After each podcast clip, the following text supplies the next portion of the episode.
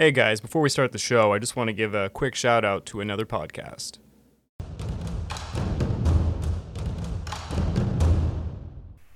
Welcome, dear reader, to Dispatches from the Armchair. There's so much news, and the world moves so fast. What are the big ideas and historical forces that are really shaping our world? Go deeper than the headlines with Dispatches from the Armchair.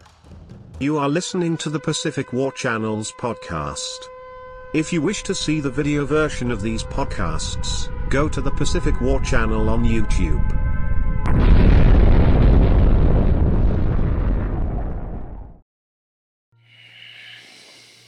Well, hello there. Welcome to the Pacific War Channel, where we cover the entire Asia-Pacific War of 1937 to 1945 and all the major events that led up to it.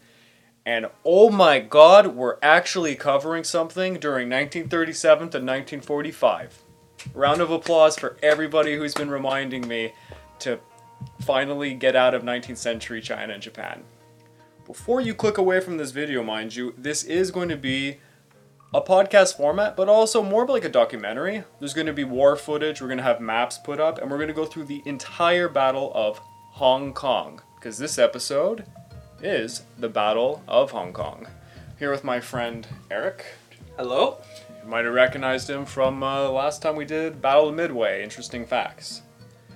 And this is going to be quite an interesting one because it's pretty close to home for us. This involves, of course, one of, I guess, arguably the largest effort by Canada in the Pacific War, and quite a tragedy, to say the least. Horrifyingly. Yeah.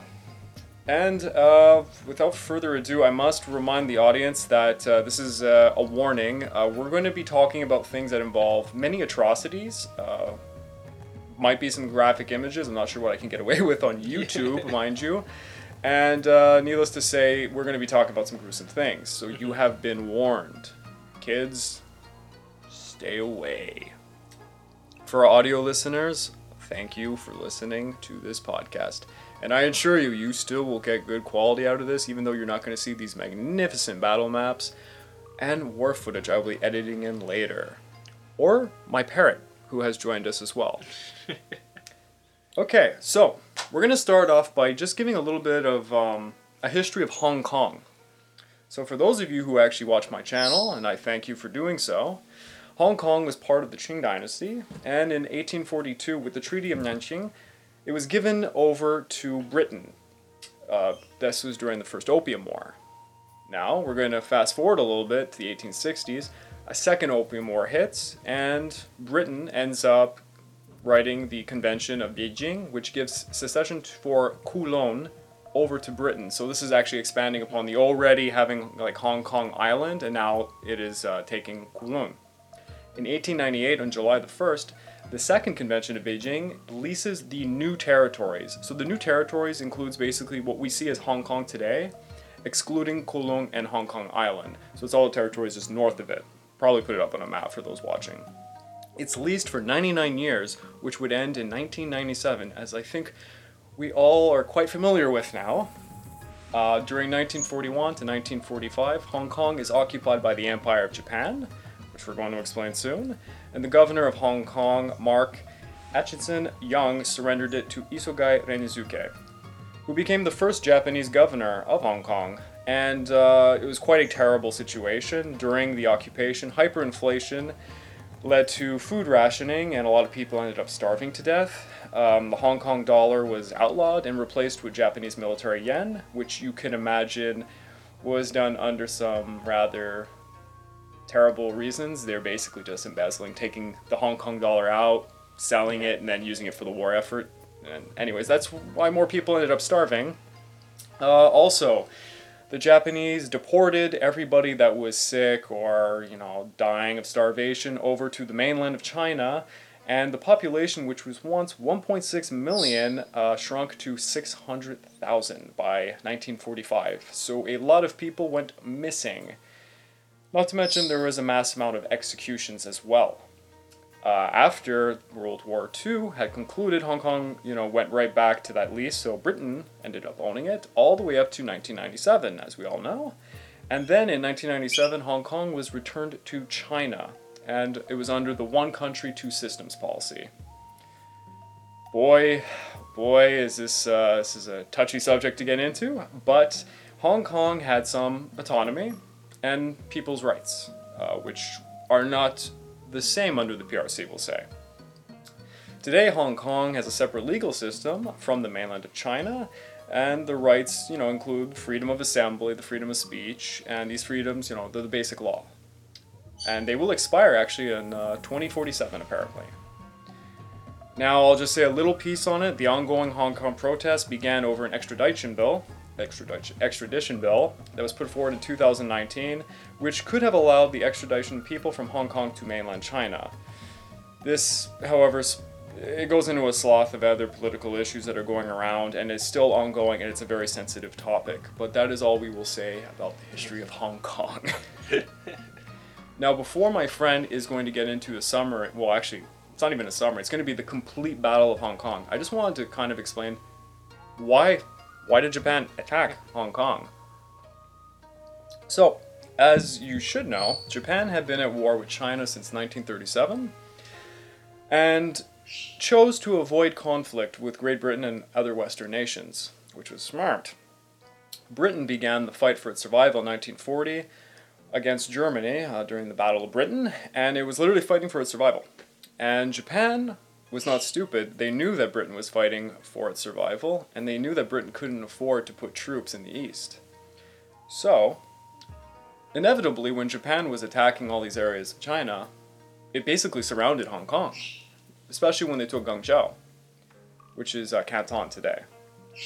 So, with Hong Kong completely surrounded, and Japan in a peculiar situation with the oil being taken, from it at this point, because the United States was, placing embargoes. The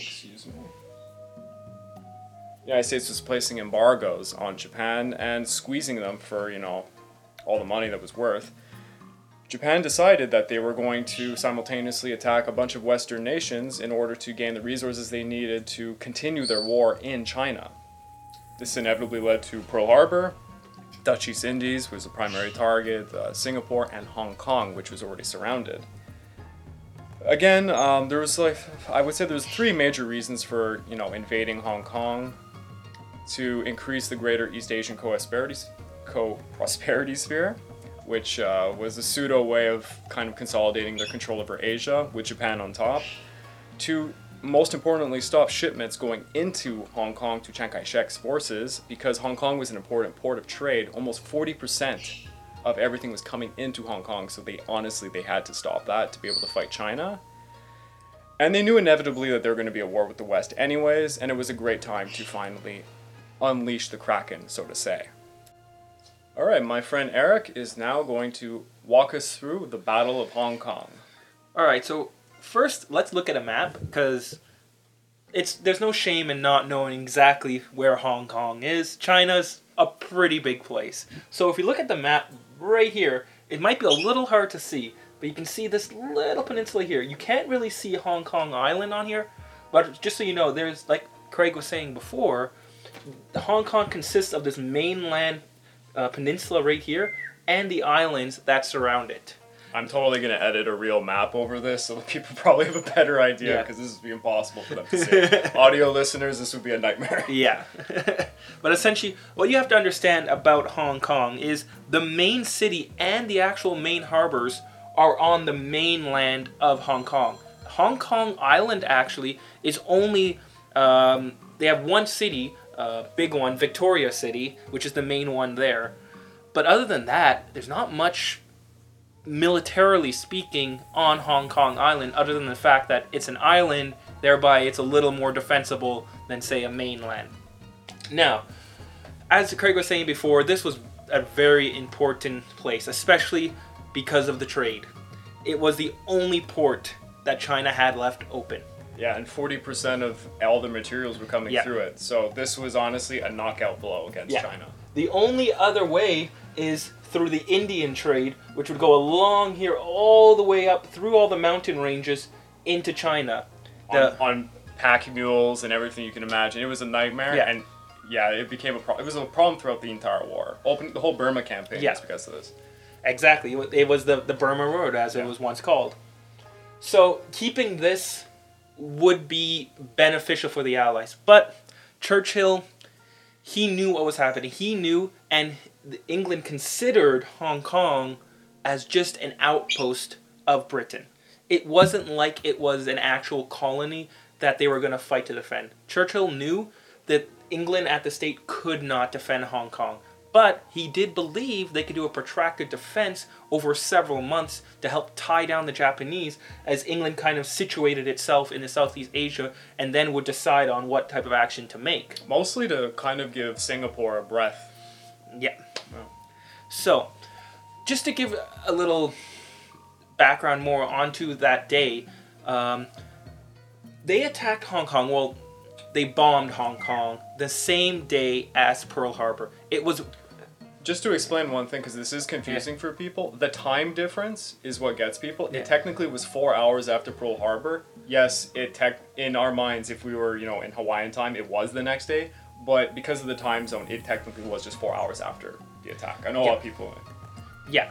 So it was attacked on the same day of Pearl Harbor, and the Japanese had the same mentality: grab as much land in the first stages of this war and hold it. Hong Kong was one of those, because they believed they could cut off the supply to China, making it easier for them to then invade. So for Japan, Hong Kong was important. For England and its allies, it was more of a, let's try and hold down the Japanese for a little bit, but let's be honest, there's no real way we can defend it. Churchill had no illusions when he sent the Canadians later to reinforce it. It was just ceremonial. They knew that they were never going to hold it.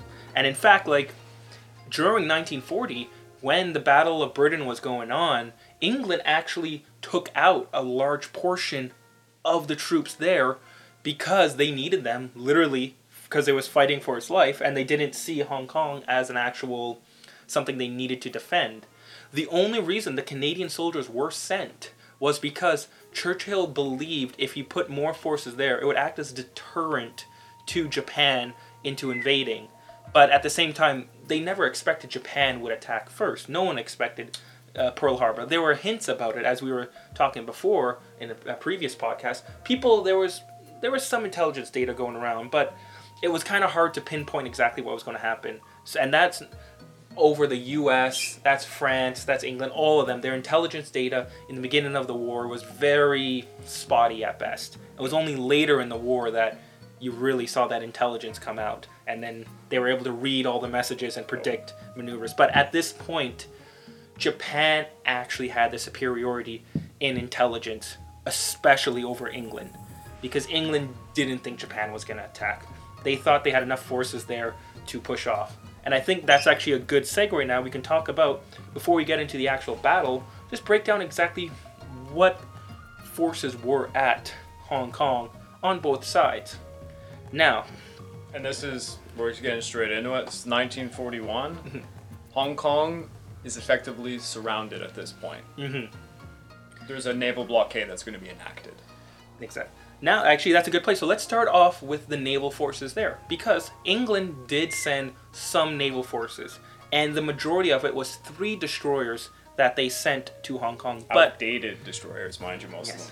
2 of them were World War I style destroyers that were, let's just say, less than useless in World War II. They also had a bunch of gunboats and torpedo boats too, but they were also very small in nature, and there weren't much use for them during this war. I mean, not against the Japanese Navy. Yeah, exactly. So there were times when the gunboats kind of provided artillery support off the shore in the beginning days of the battle. But other than that, the Navy really was neglected. In fact, the first day of the war, 2 of the destroyers actually ran the blockade under orders. And they got out. Yeah, surprisingly, it's impressive that they were able to get out of the blockade in time. There was also, at this point, a small air force on the island, too. A small, literally very small. It had 5 planes. And 3 of those planes were old Vickers torpedo reconnaissance bombers that were useless beyond belief. Pretty much. And to add insult to injury, on December 8th, the first bombardment was targeted at the airfield, and 3 of the 5 planes were shot out, like never even getting off the ground. The other 2, there were reports of sorties. They did engage in some small sorties, but nothing of notable interaction. Fun fact, during the bombardment of the airport, Sun Yat-sen's widow was evacuated successfully. So she ended up getting out of there because she was there at the time. Well, that brings up another good point. Just prior to this battle, the only evacuees, well, the majority of the evacuees was Western women and children out of Hong Kong. The actual Hong Kong population was not evacuated. The civilians were left there more or less during the battle. Now, on the British side, the soldiers consisted of British and Commonwealth soldiers. Most notably, you had Scots, the Royal Scots. You also had Punjab and Rajput warriors were also there from India, and also most notably Canadians for us were there. It does hit close to home. This is one of the very few battles Canada gets to talk about in the Pacific War, and it's going to be a gruesome one for us, to say the least. It will be. So as for the Japanese, they outnumbered the Allied forces 4-1. They had about 50,000, I believe, against roughly 14,000 Allied. And just to give an idea of who was running the show, Lieutenant General in charge of this, Takashi Sakai, he had a colorful past, to say the least. He was actually stationed in Jinan, Shandong province in China, which is infamous, actually, just before the war kicked off. There was a huge incident called the Jinan Incident, which was a dispute between the NRA and the Japanese soldiers. They actually did clash. And he himself, or part of his regiment, may have been responsible for the murder of the Kuomintang Army's emissaries who were doing negotiations on May the 4th. Now, he quickly made his way up the ranks. The Jinan Incident happened in 1928. Excuse me. He made his way up through the ranks, and he made Lieutenant General in 1939. So, the Battle of Hong Kong, he was given command. And to say the least, the Battle of Hong Kong is renowned for atrocities. A lot of massacres, rapes, murders, and a lot of killing of POWs and people after they've surrendered. This is his legacy, actually, at this point. He was actually put as a governor of Hong Kong after they had successfully invaded it, but he was quickly taken back home to Japan, and for I actually don't know the reason off the top of my head, but in 1945, he was asked to be re-enlisted because he had retired in the meantime while he was at Japan. And just before he could get back into the action, the atomic bombs had gone off and Japan had surrendered. But he was he was put on the war crimes trials in Nanjing. And on August the 27th, 1946, he was convicted of the atrocities that occurred during the entire Battle of Hong Kong, and he was executed on September the 30th by firing squad. His second-in-command, General Tadamichi Kurobayashi, was a deputy military attaché to Washington before the Battle of Hong Kong. He spent 2 years traveling in the United States, and he actually studied at Harvard for a little bit of time. And he is on the record as being somebody who told his family just before Pearl Harbor repeatedly that the last country Japan should ever fight is America, because in his views, much like Yamamoto, America was a sleeping giant and shouldn't have been attacked. He was ordered into the field as the chief of staff of the 23rd Army, commanded by Takashi Sakai. And during the invasion of Hong Kong, he actually reportedly did some good. It's an unusual fact, the Japanese army, but he would go to the hospitals and actually check on the wounded. Apparently this is something that was rarely seen of higher officers. And he ended up, after the Battle of Hong Kong, being sent to Iwo Jima, where he died. So these are the 2 commanding officers of the Japanese. Alright, so I guess now we will actually get into the start of the actual battle. Now that we have all the information about the 2 armies, why Hong Kong was being targeted, and the setup and everything. First off, we have to bring up the British commander was Major General Christopher Maltby. Now, he was in charge of all the forces in this area, and he decided to make what was called the Kowloon defensive line, or more commonly known as the Gin Drinkers defensive line. It's a great name. It was. It's named after, there was a bay nearby called Gin Drinkers Bay, so that's where it got it from. I thought, misleadingly, it was because there was a bunch of English, so... You know, yeah, it makes sense. That's why you need to do your own research and find out and not assume things. So this defensive line consisted of three portions, one in the northern, western, northern eastern, and then one more a little to the south of mainland Hong Kong. And then the Canadians were situated on Hong Kong Island in the south, just in case the Japanese wanted to make an invasion of inland. But Maltby did believe they were going to attack from the mainland, as it just made more sense because you had the Japanese already stationed there. It just makes sense to invade from there. So on the 8th was the first day of action, which was similarly the same day as Pearl Harbor, but time differences really muddy this whole thing up. But essentially on December 8th, the Japanese attacked the airfield in Hong Kong, and they took out three, as I said before, three of the five planes situated there, essentially wiping out the entire Air Force that was there. Which couldn't have done anything, you know, needless to say, it was not much of an Air Force, but yeah. Yeah. There were small sorties that did occur, but nothing really that would have changed anything in the battle. Now, so what happened was, it took the Japanese 2 more days to organize themselves for a full attack on Hong Kong in the mainland against the Gin Drinkers line.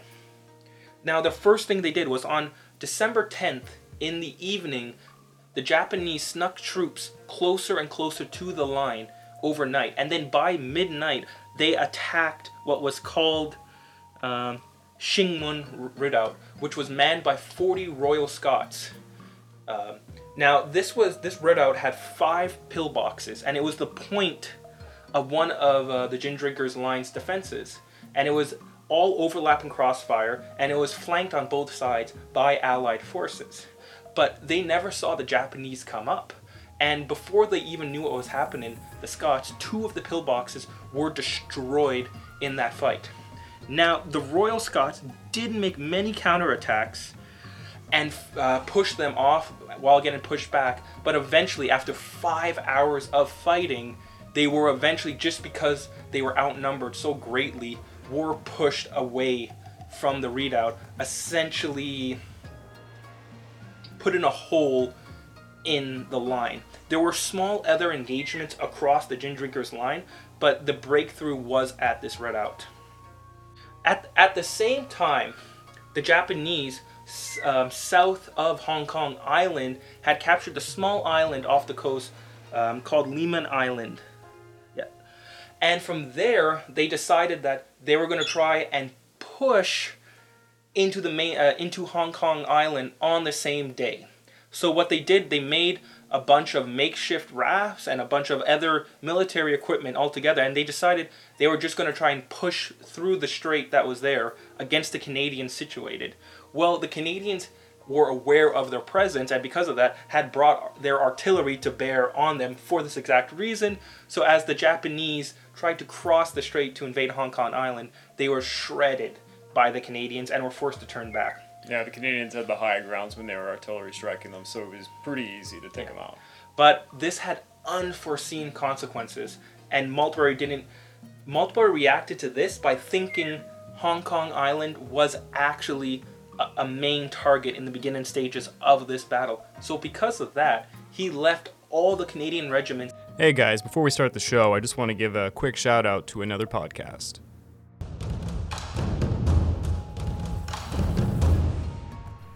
Welcome, dear reader, to Dispatches from the Armchair. There's so much news, and the world moves so fast. What are the big ideas and historical forces that are really shaping our world? Go deeper than the headlines with Dispatches from the Armchair. You are listening to the Pacific War Channel's podcast. If you wish to see the video version of these podcasts, go to the Pacific War Channel on YouTube.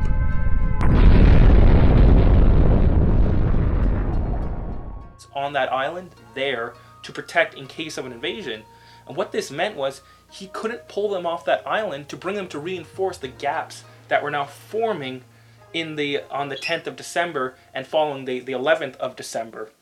So this essentially caused Maltbury to eventually evacuate the mainland of China merely because he couldn't bring in reinforcements. So we're talking about the new territories in the Kowloon area. Basically, they were using guerrilla warfare tactics for a few days and effectively slowly evacuating all the troops into the Hong Kong island because there was no way to hold it.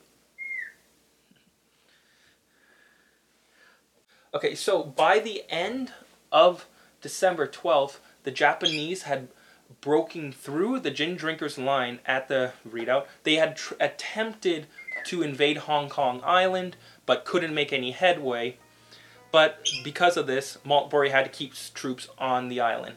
So now we get to December 13th, and this was a huge day for the battle because at this point Maltbury realized his position was untenable on the mainland, and because of this he was forced to retreat back to Hong Kong Island. And this retreat consisted of moving essentially his defensive line, completely abandoning the Gin Drinkers line. Yep. After merely a day of fighting. And what was funny was this defensive line was meant to hold out for 4 months. This was the first defensive line, and they were believed that they could hold out there and then make subsequent lines of defense going back. There really was a World War I mentality for Britain to try and defend this area. And they did not believe at all that it would be broken in mere 8 hours on the first attack. But here they were. Yeah. Crisis situation. So because of this, Maltbury had no choice. And he ordered all of his troops, except for the Rajput divisions, to completely abandon mainland and retreat to Hong Kong Island, and they were going to make their defense. So during the retreat on December 13th, Maltbury did leave the Rajput warriors with their artillery to help defend the new Mayo Tong line, sorry for the pronunciation, but it's essentially it was the southern, it was on the southern tip of mainland Hong Kong across from Liman Straits. Now essentially why this was important, because this little peninsula more or less was a high ground, and he believed he could put his artillery on there and he could supply them through the strait and make this almost like artillery position that could bomb the Japanese if they tried to invade mainland Hong Kong. Well, by the end of the 13th, that defensive line had been broken. The Rajput barely could put up a defense because everything was happening so fast that they also had to abandon the mainland. And most of all the troops that he did need to evacuate did get off mainland onto the island, including the Rajput. They were the last to actually get off. They were the last. And so now we go on to the second phase of this battle, which is the assault on Hong Kong Island, where things really start to heat up. The first attack on Hong Kong Island was on December 15th, and it wasn't a major offensive. It was merely where the Rajput forces had left across the Liman Strait. The Japanese who were there now thought that they could make a sneak attack on the defenders. And once again, just like before, they made a bunch of makeshift rafts and all that stuff and tried to cross the strait at night. Well, they were spotted immediately and with machine gun fire were turned back. But I might add that there is actually an interesting point of, that's actually kind of a racist point to make here. Westerners at this point were told things, and this is coming straight from the mouths of Canadian soldiers, they were told things like the Japanese had nearsightedness, they couldn't see very well, they couldn't see at night particularly, and that they were prone to seasickness. Now while this might sound like a joke, they actually, a lot of the officers took this very seriously. They didn't think the Japanese would attack them at night. And the Japanese, on the other hand, were told similar racist stereotypes about Westerners, that they were effeminate, but more particularly that they were afraid to fight at night or in the rain. So, as we all know in the Pacific War, the Japanese did like to fight at night as a result of this. So now we come to the main invasion of Hong Kong Island after that failed probing mission by the Japanese. So on the 17th, the night of the 17th of December, the Japanese boarded all of their landing craft and, under stealth, crossed the strait from mainland Hong Kong onto the island. Now, the British defenders, or the Commonwealth defenders, I should say, only spotted them halfway after they made the crossing. And by this point, it was too late to actually try and make a defense against them at sea because they were so close to land. By the time they landed, they had managed to set up. And the second the Japanese landed, excuse the language, all shit broke loose. Like, all hell broke loose. Like, it was the Japanese charged and were just fighting the British and the Commonwealth forces at every point. One of the most notable of this was a place called North Point, where it was the Rajput warriors or regiment was placed there to defend. They fought the Japanese in hand-to-hand heavy combat to almost the last man. Almost all the officers were killed, including most of all, but they fought and held back the Japanese as long as they could, until eventually, just because the Japanese had the numbers, they were pushed back. I mean, this was still, it was a 4-to-1 scenario with 50,000 Japanese coming down upon 14,000 total troops, the Canadians, most of which weren't in the north of the island fighting this. So, to the right of these rafts that were being just, I can't say slaughtered, because they were giving the hurt back to the Japanese as much as they were receiving it. They were just taken, they had such few troops that to lose one of them was, sad to say, like losing 10 of the Japanese. Like, it just, eventually they lost in numbers. But to the right of them, there was a platoon of voluntary defense corps that were called the Hussars. Now, these were, I'm not too sure the makeup of this regiment, but what was noticeable is as the Rajputs, who was left of the Rajput, was being pushed back, they actually came in and occupied a an electrical plant. This was 80 people in this platoon with the retreating Rajputs. And when the Japanese came, they tried to assault them repeatedly. And this small platoon managed to hold them off for hours and hours. 80 men against thousands of Japanese were holding them off. They couldn't break them. And the only time they eventually surrendered was 2 hours later when they ran out of ammunition. But that's not even the end of their story, because a portion of that platoon actually escaped. And during that escape, they managed to hold off the Japanese for a further 18 hours during their retreat to Victoria City. But sadly, at this point too, next to on now what's the right of North Point, the Japanese were also attacking there, and there was the Canadians were situated here. And while they tried to hold out, they were eventually pushed back.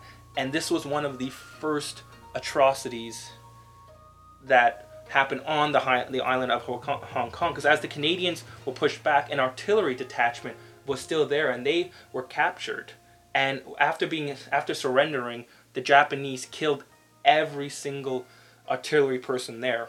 The Canadians managed to counterattack this though and push them back slightly, but it was too late to do anything for the artillery detachment, and the Canadians were eventually also pushed back, just once again, a lack of numbers. This was the crutch of the British defense, is they just didn't have the numbers to help repel such a large force.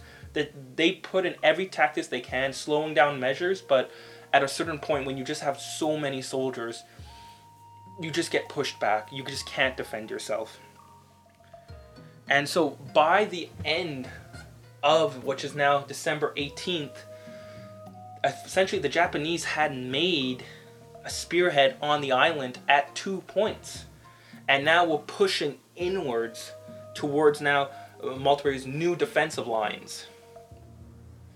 Yeah, and the Japanese, they pushed to take Wong Yi Chung Gap, where the British HQ was placed as its center point. Yeah, so this was the following day.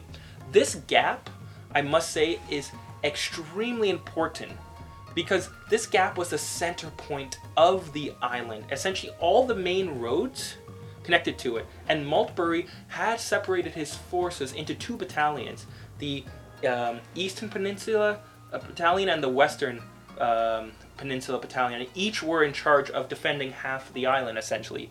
Yeah. And so, of course, naturally, you would put your headquarters in this gap. And it was a fairly defensible place. They had, the British had been putting up their defenses for a while now. They had pillboxes everywhere. They had stationed Canadians, one of the Canadian regiments along the heights there too. It was a fairly defensible place. But once again, the Japanese did what they were good at. They snuck up close to the lines and were able to just push the Canadian and the other defenders off that whole mountain ridge that surrounded the valley, push them back past something that's called Jasper's Point. And during this point, they had actually pushed into one of the HQs and had managed to actually kill the commander brigadier John Kelburn Lawson, who was in charge of the Eastern Peninsula forces. So this shows you how fast the Japanese were attacking, that as they had defenders, this HQ. Like there were Canadian regiments there and Rajput regiments there defending, and they got pushed back so fast the HQ got overrun. But at the same time, the Canadians were once again able to counterattack, were able to push them past Jasper's Point again. But once again, with lack of numbers and ammunition, they got pushed right back to where they were, and this, once again, forced Maltby to change his defensive plans and adapt. But at the same time, he had to admit his island just got cut in half, because on this one day, with the Japanese constantly pushing and pushing, was able to capture this gap, essentially cutting the British forces in two.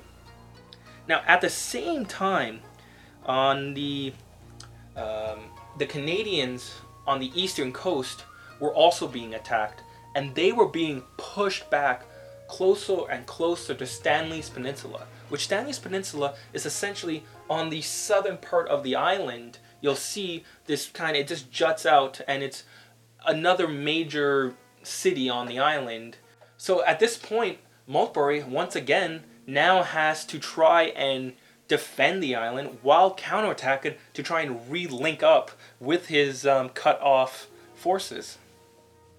So now it's around December 21st. Essentially, Maltby has now readjusted his lines. He's made a new defensive line around Victoria City going all the way down the island. The Canadians have started setting up their defensive lines near Stanley Peninsula. So it's not looking completely lost for the British at this point. They can still make a defensive position if they can just merely hold their lines, which has been extremely hard lately. So on December 21st, they, once again, Maltby's main line was attacked, and they got pushed back all the way back to Mount Cameron. And if you don't have the image behind, if you the images, oh, I'll have the images up for those who are watching. There's going to be maps this whole time. But if you're not watching, just give you a quick thing. Well, Maltby made a defensive line past two mountain ranges. Mount Cameron. Mount Cameron was the second line of mountains. So it means in the one day, this line didn't just get pushed back one mountain range. They got pushed back two whole mountain ranges. And on top of that, by losing the first mountain range, they opened up their flank to Japanese artillery, because they placed artillery now on this mountain range and started hammering Maltby's left defense lines, which was the, once again, a Punjab defenders, and they were just being hammered by artillery. Actually, I was watching a documentary that was stating it was, I believe, at this hill where the Punjabs were defending, because of the placement of the rocks they were standing upon, the artillery actually fragmented and hit the rocks, killing everybody that was around it. So this was a devastating bombardment. They barely could hold on. Like, it was very quick. And, yeah, and these defenders were near Leighton Hill. This is what it was called, and it was just past Victoria City, so the tip of Victoria City. And when the Japanese pushed back, by the 22nd, they were just in an undefensible position. They couldn't hold out, and they were forced to retreat. Now at the same time, they managed to retreat, while the English regiment that was next to them to help them also were holding them back, tried to retreat, but were massacred by the artillery and the Japanese pushing forward. Now, on the same time, we are now going back to the Canadians who are near the Stanley Peninsula. Now, they tried to make a defensive line as they were constantly being pushed back, but the Canadians at every opportunity were counterattack, and this is why Canada had a reputation at Hong Kong. It's because the Canadians, at every time they were pushed back, they would counterattack, and when they counterattack, they pushed the Japanese back. The Japanese were not expecting a Canadian counterattack, and every time the reason the Canadians got stopped was because they would run out of ammunition and a lack of manpower, and they were forced to retreat. And then when they retreated, they had to retreat even further back from where they attacked from, just because the lack of resources. But this is what the Canadians were just hammering and hammering the Japanese as they were getting pushed back. And this is where why Canada was, there was a certain reputation for Canadians at Hong Kong. And I forgot to mention, all of the British troops stationed here are all inexperienced soldiers. All Greens. Yeah. Everybody that was there was Greens, while the Japanese forces were battle-hardened from 1937 onwards. They've already been fighting the occupied Chinese territories. They had already, fought in Shanghai and in Nanjing, and they've got their hands involved in atrocities already, mind you, a lot of these soldiers. So we're talking not just about a 4-to-1 odd situation, we're talking about battle-hardened veterans versus Green troops. This was honestly a setup for a massacre. Yeah. So, at the same time now, the Japanese are attacking Maltby on every front he's trying to set up. And we just saw, he's gotten pushed back to Mount Cameron, which is kind of like, if you look at Hong Kong, he can't go back any further. Well, there's plenty of places behind it, none of them as defensible as this. This was his last defense for the Western Brigade. The Eastern Brigade, which was the Canadians, was constantly getting pushed back closer and closer to the Stanley Peninsula, which was essentially their last defensive position. Now, to the south of Mount Cameron, there was also Rajput warriors defending the southern tip. Well, the Japanese, once again, attacked them and pushed them back. But when they pushed them back, they were a hill that was called Black Hill, that was on the very southern tip of Hong Kong, then became exposed. And soldiers from the Middlesex Regiment from England were stationed there, and they surrendered seeing this because there was no way for them to escape. Well, this was another one of the atrocities. And here, I'll just point in to give you a little break. When we say atrocities, or we use the words massacre, this really has to do with reports of people either surrendering or being in live action and being butchered down. Now, a lot of this is he said, she said kind of stuff, in a lot of ways, but it has been reported that the Battle of Hong Kong, a lot of soldiers had surrendered after intensive fights. So you have to imagine, if you're a Japanese soldier, someone just basically released their entire ammo clip, an entire platoon of these guys. And after butchering your fellow Japanese, they then put up the white flag. So not to, let them off the hook or anything, but the Japanese were absolutely killing people instead of taking them as POWs. And even when they were taken as POWs, the Japanese killed a lot of them as well. Very much so. It was a characteristic of this battle. And just of the Pacific War in general. Yeah. So, December 23rd. This is the key day of the battle, because this was the day, spoilers, that the English essentially lost their defensible position. On this day, Mount Cameron, that defensive line, was attacked by the Japanese, and they pushed straight through the middle of it, essentially cutting Maltby's defensive line in two. And not just that, this completely opened up his entire left flank, just like the day before where there was artillery. This happened again, but to even more devastating effect. Once again, the Punjab regiment that was to the left took heavy fire but managed to escape, while the Middlesex regiment of British troops were stationed there too, couldn't get out, and they were also, once again, absolutely massacred. But at the same time, another point for the Canadians at a place called Repulse Bay. A platoon of Canadian from, I believe it was the Calgary, the Winnipeg Grenadiers. Winnipeg Grenadiers, yeah. Held up in the Repulse Hotel. And they held out there as the Japanese were trying to push through to try and hit the rear of the Canadians in the Stanley Peninsula. This one little hotel would hold out for 3 days under constant fire, low on ammunition. The Japanese just couldn't take it. This Canadian detachment just continuously fought them off and actually helped protect the Eastern Brigade's flank, the Canadian soldiers that were there. Just one small detachment. So that was another... little Canadian point. But on this day, it cannot be overlooked. Maltby's line at Mount Cameron was split in two. And when this happened, Victoria City was opened up. Essentially, they could not defend Lechton Hills anymore, which was just in front of Victoria Pass. Maltby had to retreat all of his forces back. And the Japanese were now cutting in from behind them. The Canadians now were officially pushed back to the Stanley Peninsula. So they were essentially, this was their last defense, and the last defensive position. And all this happened on the 23rd. And by the 24th, Maltby he knew what was happening. He knew he couldn't defend. On the same fort, Canada, the Canadians on the 24th were making their last stand at the Stanley Peninsula. The British and the Rajput warriors to the south were constantly being pushed back. Victoria City had been overrun by this point. And most crucially, when they were overrun, the British lost their access to fresh water. They had no longer a water supply. And this was essentially the writing on the wall. While the Canadians still at this point in the Stanley Peninsula, they were getting pushed past and closer to the shore.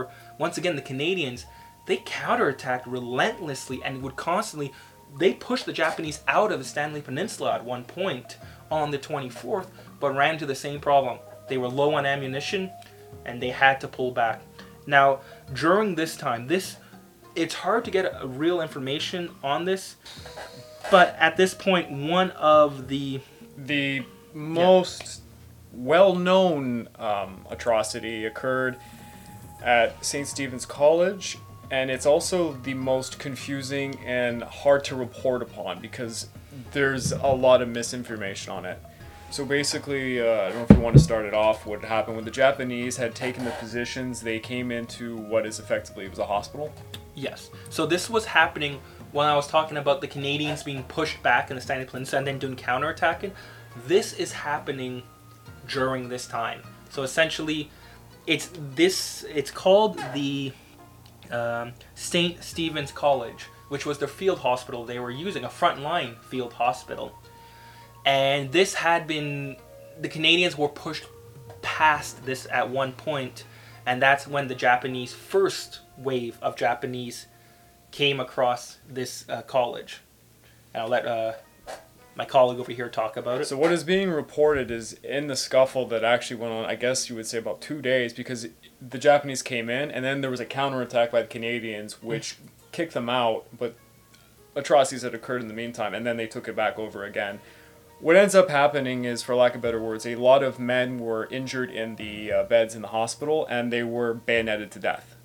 Now, the hospital also had a cremation location, so a lot of the bodies were immediately cremated after the events of the Battle of Hong Kong, so that's why it's hard to report on this, but there's eyewitness accounts of the nurses were pulled away, raped. There was one, I believe he was a Canadian soldier, he tried to stop the raping of nurses. His name was Captain Overton Stark Hickey, and he was murdered trying to stop some of the rapes. The Japanese, there was no mercy. There was absolutely no mercy for the men that were there, or the women. No, yeah, there was like he was saying before. It happened in two waves. Yeah. Like the first wave came in, and the two doctors that were stationed there came out to greet the Japanese in hopes of saving the lives of the people there. And those two doctors were taken away immediately, and it was found out later that both of them had been mutilated and murdered. And then the Canadians came back in, like Craig said, pushed them out. And then a second wave came in And this is when they went through the hospital, bayoneting, mutilating, and raping all the people in there. And it's not just this place. It was done in other places in Hong Kong too. And they told, later on when there was a surrender, they told the Canadians that they were taking care of the injured and sick, and that to just move on when they were being marched off. And of course they were simply killing everyone who was in the hospital beds. So by the end of December 24th, this is how the situation stands. In the Eastern Brigade, the Canadians have essentially almost out of ammo, have been pushed back to the tip of Stanley Peninsula, and they were, reports were saying the Canadians were planning a last stand. Like, oh, well, I don't know if we got into it, and I'm actually not sure which one of these counterattacks it occurs, but I believe it's at the end. There was a Canadian group that was told to make basically a banzai charge. They were told to just attack a Japanese position with bayonets, and even the guys who were doing it said that it was absolutely crazy. They ended up doing it, they successfully counterattacked, but then again the Japanese just came hours later and they just took it over. That was the regular occurrence at this battle. We have to say it wasn't like the defenders didn't have hurt, and I'm not just talking Canadians. The Rajput, the Punjab, the Indian forces are the ones who got it the worst, probably. It's, I mean, notoriously, Pacific War, World War I, World War II, the colonial forces, you know, usually we, as Canadians or as Anzac, we got thrown in the worst places on earth, but it's nothing compared to the Indian troops. Yeah. Indian troops got the worst end of the stick when it came to this. I cannot attest more to the bravery and valentry of these troops. Like, they stood their ground. Sometimes they fought guerrilla warfare from the first day of this battle. They were all the way at the top section when this, the Royal Scots were taken out. They kept fighting day by day, night by night, just guerrilla warfare, trying to slow down the Japanese advances. They fought like maniacs. Sometimes they fought to the last man. I cannot stress it enough, like, the defenders of this island, they did their hardest and put their everything they possibly could into it. But unfortunately, they were never told that this was just an outpost and it just Civilians were told by the British that the Japanese would never attack and that there was enough forces. That the Gin Drinkers line was basically, it was a remake of the Maginot Line in France. That was the same idea, that they couldn't cross it, which is kind of funny when you think about World War II. It was two of the lines fell, right? And especially, like, England had been fighting now for close to 2 years against the Germans, and the Germans had proven, like, defensive lines are... But we're going to get into this, but I'll let you finish before I talk about how race plays into this. So, of course, so it's December 25th now. Maltby's Western Brigade has been split in two. Victoria City is essentially lost. They can't get it back, even though they were counterattacking. Once again, Maltby counterattacked at every opportunity possible.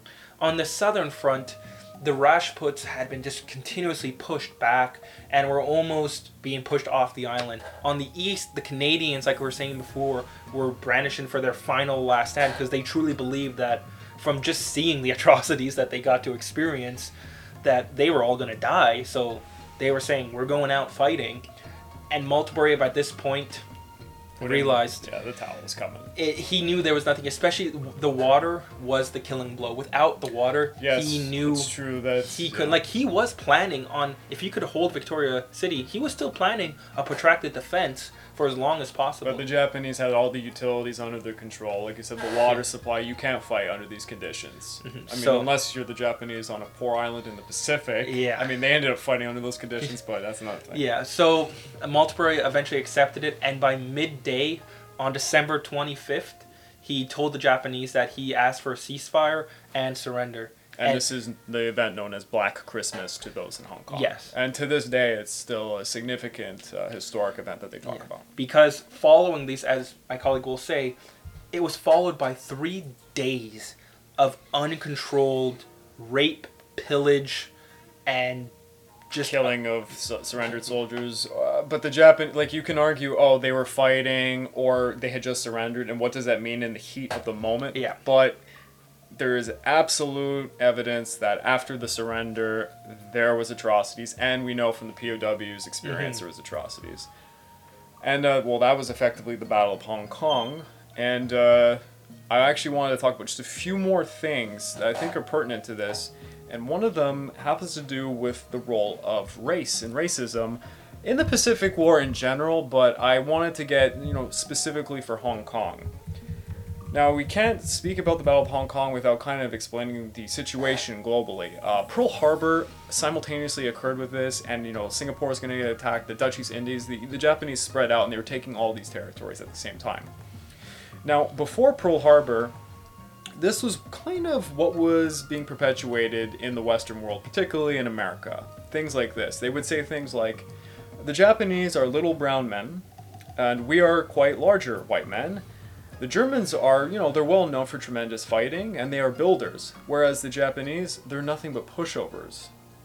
Here's another point to be made. They don't see well. Talk about the Japanese, especially at night. We knew this as a matter of fact. They couldn't build good weapons, they just made junky equipment. They just imitated us. All we had to do was get out there and sink them. These are quotes from Americans or possibly British personnel.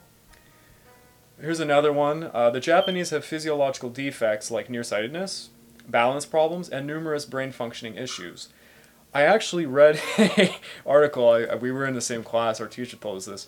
A rationale for why they believe these things about the Japanese, or Asians in general, is they thought that Japanese rice harvesters would have their babies on their back in a sack, because, you know, they had children with them, and of course they did.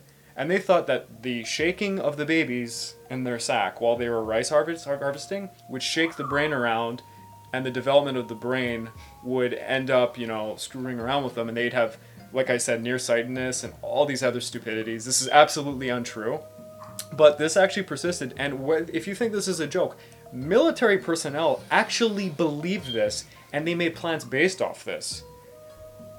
Now, after Pearl Harbor, attitudes changed quite a bit. So, here's one from Larocque, who is personnel at Pearl Harbor, and he said after, it turns out they could see better than we could, and their torpedoes, unlike ours, worked. I like that quote, and that's why I kept it there. After Pearl Harbor, a lot of and especially after the Hong Kong invasion, the Philippines invasion, and Singapore, I mean, this is devastating in the first years of the war, the racist attitudes changed from the inferiority of the Japanese to the yellow peril trope, which, you know, was the Japanese were going to get a Pan-Asia together, and they were going to do barbaric acts, they were going to be savage, and they were going to just take over. And even before World War II, the yellow peril existed. It's just they kind of had to switch the narrative, because saying how inferior a race of people who are defeating you almost every single battle doesn't work so well. Here's from Life magazine, which published an article on how to tell a Japanese from a Chinese person based off the shape of their nose and the stature of their body. A anthropologist, Dr. Elez Hindlika, stated in 1941, "You cannot tell the Oriental peoples in their country apart reliably and consistently by scrutinizing their faces, because when you pick out a Japanese or a Chinese readily, you might be right about 30% of the times. Japanese, however, are clever, smarter, with a smarter expression. The reflection of their materialistic and commercial interests are there. Chinese have faces that are mild and friendly and interesting." This reflects their philosophical and intellectual background, because apparently our ideological traits make our faces change in this very prestigious anthropologist's mind. Of course, a lot of people thought these stupid things back then, but still, we need to poke fun at how stupid and dumb this is, because this racism played into the war. Now, particular to Hong Kong, what was told to our Canadian soldiers, which is reminiscent of all this, is, don't worry, Japanese, they can't see at night, they all wear glasses, was a common phrase told to all Canadian soldiers. Here is another one that I picked up from a documentary, which I thought was pretty heinous. It's in reference to some Canadian soldiers living in Hong Kong just before this hit. If you hit a Chinaman with your car, look back in your rear side mirror. If he's still moving, run him over, because it's too expensive to pay for that hospital bill, which they will bill you, and it's a lot cheaper to pay for the funeral. So that just kind of gives you a sense of the time period and what we're seeing here. I mean, they were racist against any groups, of course, but it actually affected combat. And if you think it's just one-sided, the Japanese on the other side of the coin were actually taught that Western men were effeminate and that they were afraid to fight in at nighttime or in the rain. And you could honestly believe so, because the Japanese made a real name for themselves doing night attacks, especially naval night attacks, which were terrifying because no one wanted to fight at night before, you know, radar was really kicking off and stuff. I think that would be a good video for the future to talk about some of those. Letty Golf, I think. Yeah. Just open it up with spotlights and then just whole battle, just like playing a World of Warship games. You just open up night, and it's just like flares go off, and you're just shooting like 2 kilometers away from you into darkness. And I thought this was great because apparently while we're filming this, this is a huge issue, is the Dr. Seuss gets involved in this a little bit. As we know, he did anti-Japanese cartoons at the time. If you know the Fifth Column cartoon, which I'll obviously edit in, but I mean, it's a very famous picture. That's one of his work. And it's basically the idea that all the Japanese in America or Canada are secret agents out to win the war for the Japanese, so don't talk to them. And the internment camps are a good thing. You know, this is what's being perpetuated by them. There was also a picture he did where, and it's a weird one, it's Jap alley cats. And it's a bunch of Japanese being depicted as cats jumping over an alleyway fence and Uncle Sam kind of holding one up while the millions of them are jumping over. The yellow peril is at play there. And to really categorize it, the real problem with Dr. Seuss's characters during this, of course it was racist, but if you look at how he treats the Axis, if he's talking about the Germans, it's Hitler. If he's talking about the Italians, it's, you know, he's making fun of Mussolini. If he's talking about the Japanese, it was really overkill characters of the Japanese people. It wasn't really Tojo that he was showing so much. And I'll put up and edit a bunch of these photos to show you, but you get a real sense, and it's not just Dr. Seuss. This was wartime propaganda. This, you know, they were trying to make the enemy subhuman so that the American soldiers would fight on and such, but it gives you a taste of the flavor of the day. And I have an interesting point to note, because I was looking it up myself.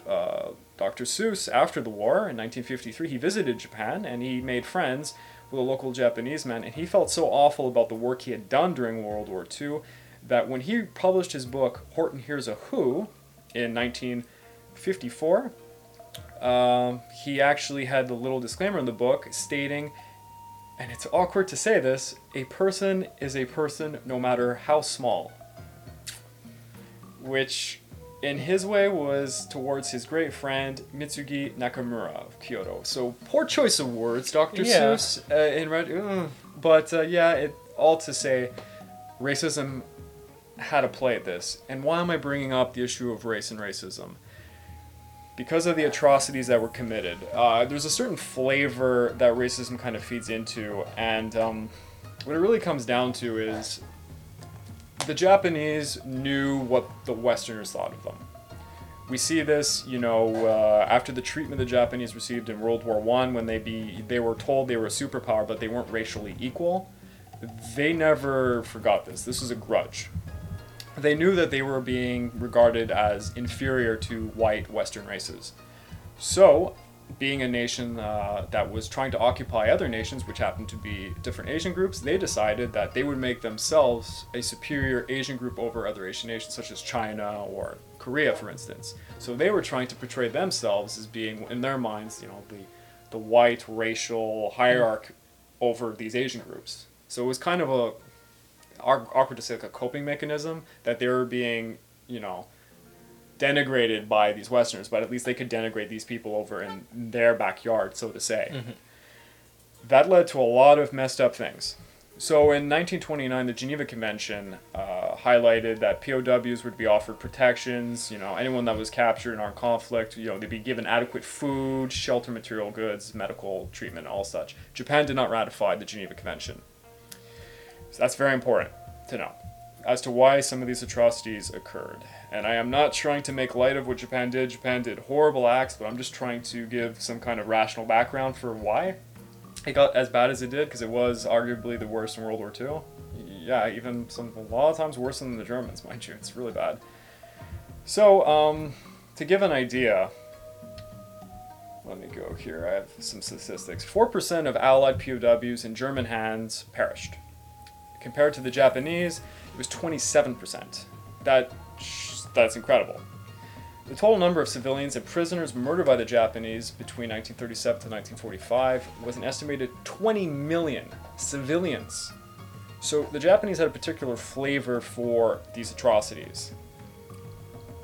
The Japanese reported during the Battle of Hong Kong that 675 men were killed, with 20 1,079 wounded, but Western estimates put it up to about maybe like 2,000 dead and 6,000 casualties. Allied casualties were around 11,111, with another 11,000 missing and another 11.3 thousand wounded. The Sea Force, so our Canadian forces, 23 officers and 267 soldiers were killed. Some of them were murdered after they had surrendered.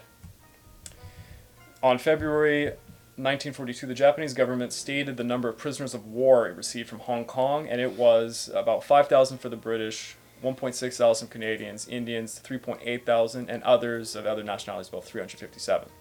Of the Canadians captured alone during the battle, 267 had perished, like I said, mainly due to neglect and abuse afterwards as POWs. Now, to kind of talk about the atrocities, I tried to really come with a summarization of all this, but there's about four major reasons why the Japanese performed such heinous acts. The first one, like I said, racism and an inferiority complex. The second is a distorted Bushido code and militarism. The third is how their military operated. And the fourth, it's not really a reason, but why they beheaded so many people is actually something that more so has to do with their culture. You have to remember these people come from, you know, the samurais, and beheading in the Japanese culture at this time was not seen like as barbaric and savage as we would have witnessed. You know, like our prisoners of war at that time were like, this is I can't believe what they're doing. This is disgusting. They cut off my friend's head on this and that. And of course, this is awful, awful stuff.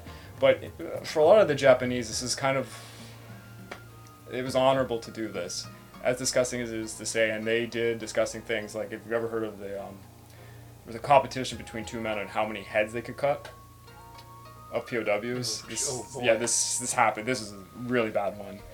Not to get into it too much.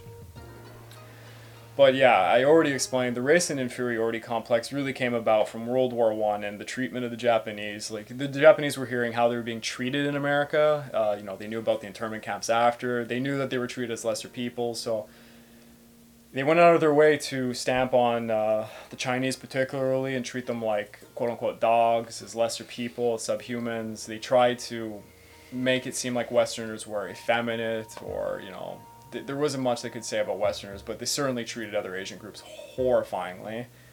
I mean, even Okinawans got it pretty bad. Believe that. Japan saw its war in China as pretty much a holy war because of all this, and there was an ultra-nationalistic spice to it, whereas, you know, it invigorated and empowered the idea that the Japanese were, quote-unquote, the Yamato race, and that they were destined to rule over all of Asia, and all these atrocious things that they're doing to these people, it was all in their best interest later on, because they were nothing but children before them, and they would be taken over by them.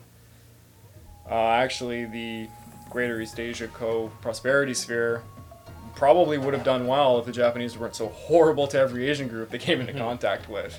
It actually, you know, the Yellow Peril had some right to it, because Japan could have very well got Asia to come all together if they could have settled their differences with China, but it's almost like when the Germans invaded Ukraine, the Ukrainians overall were not fond of the Russians, and actually a lot of them wanted to join the Nazis. Yeah, but the Nazis came in, and the Nazis viewed the Ukrainians as the same as the Russians, and because of that, they lost out on an ally that would have fought to the death with them, because, remember, not to get off on a tangent, but in Ukraine, they were all starved out by the Russians, so... Yeah.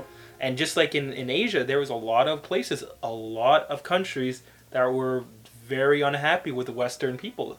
Just going through colonization, the British treatment, as we were talking about the racism and all that before, like there was the Chinese head tax, there was the gentleman's agreement where Japanese were told they couldn't enter Canada or the United States anymore. They were being barred from immigration because they didn't want them anymore. And when they did want them, they brought them over to work on the railroads. Didn't let them bring their families over because they didn't want them to have their families there. And then kick them out once they were done building it, go back. So just think, you had these Japanese, if they came along being like, yo, we're actually liberators, we want to kick the Westerners out and make a Pan-Asia, you want to join us, there's probably a few that would have said yeah.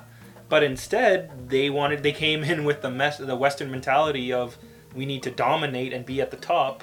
Mm-hmm. and then they made a lot of enemies like that way. And to get back to it, past the racism, I was mentioning the militarism and a distorted Bushido code. So as you might imagine, the Bushido code, the warrior does not surrender. They die to the last man. They actually had a nickname for the Geneva Convention, and that was the Coward's Code in Japan. Basically, anybody that surrendered to them, it was seen as immediate as cowardice. So when, and you have to really, I know this is horrifying to say, but if you're a Japanese soldier and you've just fought a battle and the forces basically just ran out of ammunition, just gunning you down, and then they surrendered after killing most of your friends, you're going to be angry. And there's another, I'll get to it, there's another flavor to this, but it had a lot to do with why they performed their atrocities. And I know people are going to comment section. I am not trying to belittle what the Japanese did. The Japanese were, it was horrifying what they did, and they should have all seen justice, and a lot of them did. A lot of them got away with it, mind you, but a lot of high-ranking officers got executed. Just to give you some comparison, when the Canadians invaded Europe in 1944, there were a lot of cases of the Germans fighting until the last bullet and then surrendering too. And when they came out, the Canadians knew this and would gun them all down because... Yeah, that's true. So there are two sides. Like, there are atrocities on both sides, and the Japanese, we also have to take into account, the Japanese military were literally told and brainwashed that the Westerners don't take prisoners. You are going to be mistreated. You will be butchered and killed and all that stuff. Here, I'll explain it like this, because a lot of people kind of get this, oh, they were robots, they were brainwashed. What actually really happens is you have not ratified the Geneva Convention. You, as a country, are saying you will not maybe take prisoners. Mm-hmm. So you're already saying that you might do the bad thing. The Japanese were, the soldiers were pushed to do atrocities and now expected it to be done back to them. So they were terrified that, this horrible stuff that we're being forced to do is going to be done to us. So it just kept pushing and pushing the envelope. That's why they kept doing it. And there's also the way that the military worked in Japan has a large reason to do with this. So basically, the only way to really describe it is it's a network of bullies. So your high-ranking officers were basically told, they would bully the lower-ranking officers whenever they were frustrated, physically, like beat the hell out of them, like horrifyingly. And then the subordinate officer would go and beat someone lower than him, and then lower than him. So when the Japanese, when the regular grunt soldier was getting beaten for whatever was going on, they usually would go and take it out on civilians. And if you think this isn't a large issue, this was so epidemic in their military that this became the norm. They were so used to being beaten. And the high-ranking officers were like, for instance, the lieutenant general in the Battle of Hong Kong, he was frustrated because he had a deadline to meet when he was doing this. He didn't meet his deadline, and he had to ask for an extension, and he was reprimanded for it. Like, they gave him a lot of shit. And then he probably beat one of his subordinates, and the subordinates beat more, and this actually does happen. And it's a culture that is persistent throughout the whole Pacific War. It's really a gross situation, and it really fed into the war machine of doing these atrocities. Here, I had some things to say about Tojo personally giving orders. So Tojo was personally responsible for running POW camps, and his orders to camp commanders read this: "You must not allow prisoners to lie idle, doing nothing but eating freely for even a single day. Their labor and technical skill should be fully utilized for the replenishment of production and contribution rendered toward the prosecution of the Greater East Asiatic War, for which no effort ought to be spared." Tojo also said, "In Japan, we have our own ideology concerning POWs, which should naturally make their treatment more or less different from that in Europe and America." He ordered his camp commanders to harden their hearts and not be obsessed with the mistaken idea of humanitarianism or swayed by personal feelings. Everybody from the top rank is telling their military that because we are not ratifying these treaties, because we are acting this, basically we're acting like we won't get any levity, we're not going to give any back. It's almost as if they were preemptively expecting that they were going to be ethnically cleansed in a way, and they just did it first. It's really bizarre, but it's true. This is a large reason why the atrocities happen, because I mean, war is hell, but the Pacific War is a different type of flavor altogether. Now, I had an interesting quote getting back to the whole beheading thing. I thought this was it doesn't really do anything, but it's a weird one, let's just say the least. This is a man who actually beheaded somebody. Probably POW, mind you. He said, "It is amazing. He had killed him in one stroke. The onlookers crowd forward. The head, detached from the trunk, rolls in front of it. The dark blood gushes out. All is over. The head is dead white like a doll. The savageness which I felt only a little while ago is gone, and now I feel nothing but the true compassion of Japanese Bushido." Senior Corporal laughs loudly. "Well, he will enter Nirvana now." So they really, in essence, I don't even want to say that they thought maybe they were doing the soldiers some good by beheading them, but these awful atrocities occurred for one way or another. Just to finish off this rather long podcast, I wanted to talk a little bit about after the Battle of Hong Kong, because Hong Kong was occupied by the Japanese. So during the occupation of Hong Kong, there was a martial law, as you would imagine, and Renizuke Isogai established an administrative center and a military HQ at the Peninsula Hotel in Kowloon. And he had a puppet Chinese representative council and a Chinese cooperative council consisting of local Chinese leaders, which helped, his control over it. So Governor Mark Young handed over 7,000 British soldiers and civilians, which were kept in POW internment camps, such as at Cham Shu Po prisoner camp and Stanley internment camp in early 1942. Former Hong Kong police were recruited to reform a Kempei Thai force, that's the special police of Japan, and they were made up mostly of Chinese and some Indians, interestingly enough, who periodically performed executions on the local populace to keep them in. Yeah, so there was some people kind of joining the Japanese. Well, I feel like in any type of occupation, you always have that, 10% that are collaborators into it. Hey, they probably fed them, and there was no food. The other side was, I can be the person on the other side getting beheaded. Yeah. Or we don't know why. They could have families, maybe they were exploited in this situation, but in a lot of times, there's just no winners in any of these situations. And I think I said at the beginning of the episode, the Hong Kong dollar was outlawed and replaced by military yen, which was distributed by the military. Hyperinflation impoverished the people of Hong Kong, and the Japanese exchanged all Hong Kong dollars and sold the dollars to finance the wartime economy. Public transport completely failed, utilities failed, and there was a shortage of fuel, because, the Japanese had no fuel, and there was periodic aerial bombings. Tens of thousands became homeless. The Japanese established an education system with the primary goals to facilitate the Japanese control over the local population, and they basically were trying to teach the Chinese Japanese.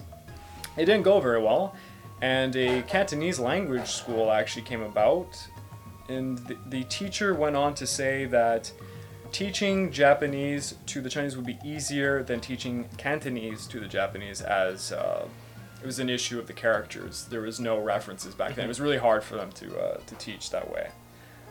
It failed. All of it did. The Japanese actually made a bilingual system of speaking English mostly to the local residents, so they ironically spoke more English. Well.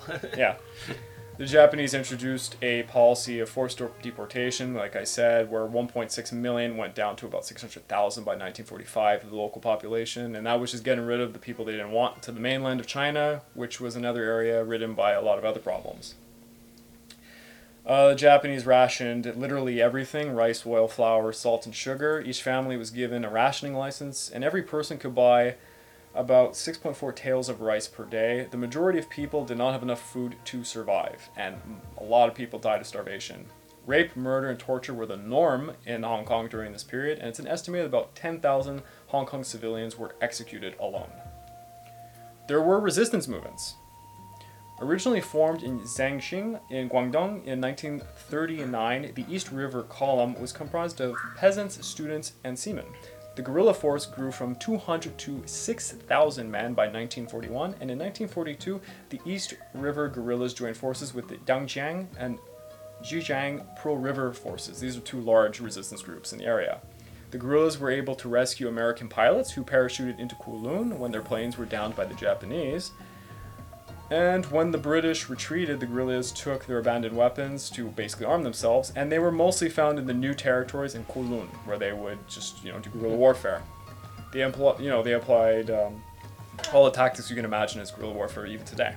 They protected traders in Kowloon in Guangzhou and then attacked the local police stations at Taupo. They bombed the Kai Tak airport, which, poor airport, man, I can imagine it's been bombed how many years. And they ended up helping, actually, the Allied POWs. I had one part here. Where was it? They were around 400 people. They rescued POWs, notably Sir Lindsay, Sir Douglas Clegg, Professor Gordon King, and David Bosanek. In December 1943, the forces joined the East River Guerrillas. This was another group, the HK Kowloon Brigade, which joined these other resistance groups. So they were there trying to rescue some POWs and cause some mayhem, and they made significant efforts during the years of occupation. But needless to say, the Chinese didn't just sit down in Hong Kong. They were actively fighting. And if anyone was wondering, I think I said at the beginning, but General Takashi Sakai, who led the invasion of Hong Kong, was found guilty of unbelievable amount of atrocities that he did, and he was executed for this. And yeah, it's been probably a rather long podcast. Yeah, it went on a lot longer than expected, but you can see how just this small little battle had such huge implications over so many theaters and all that. Like, Hong Kong was a major yet insignificant battle. It had both, like, militarily. 40% of all the trade went into Hong Kong. Exactly. So for the Japanese, they had to take it out. And militarily, it's one of the. It could be considered a skirmish almost by the amount of soldiers being employed compared to other battles. But it had such implications afterwards, especially for the Chinese. Losing 40% of your trade. That's a pretty big chunk gone. Yeah, and it would lead to the Burma campaign, to the Indian roads being opened up, to. I remember they were trying to fly some of the transports, but by the time, it's a bloody nightmare. Yeah, no, this was you could definitely say it was one of the major starting points for the British in Southeast Asia and their contribution to this war in that area. And for Canada, it's the biggest one that we had to deal with in the Pacific. Of course, Canadians volunteered, they were fighting in all numerous battles during the Pacific War, as Australian troops, of course, and other groups were too. Yeah. All right. But yeah. This has been the Pacific War Channel, and I'm going to have to edit a lot of this. Oh boy, it's going to be fun. Thanks for listening, and hopefully you enjoyed this. Over and out. Bye.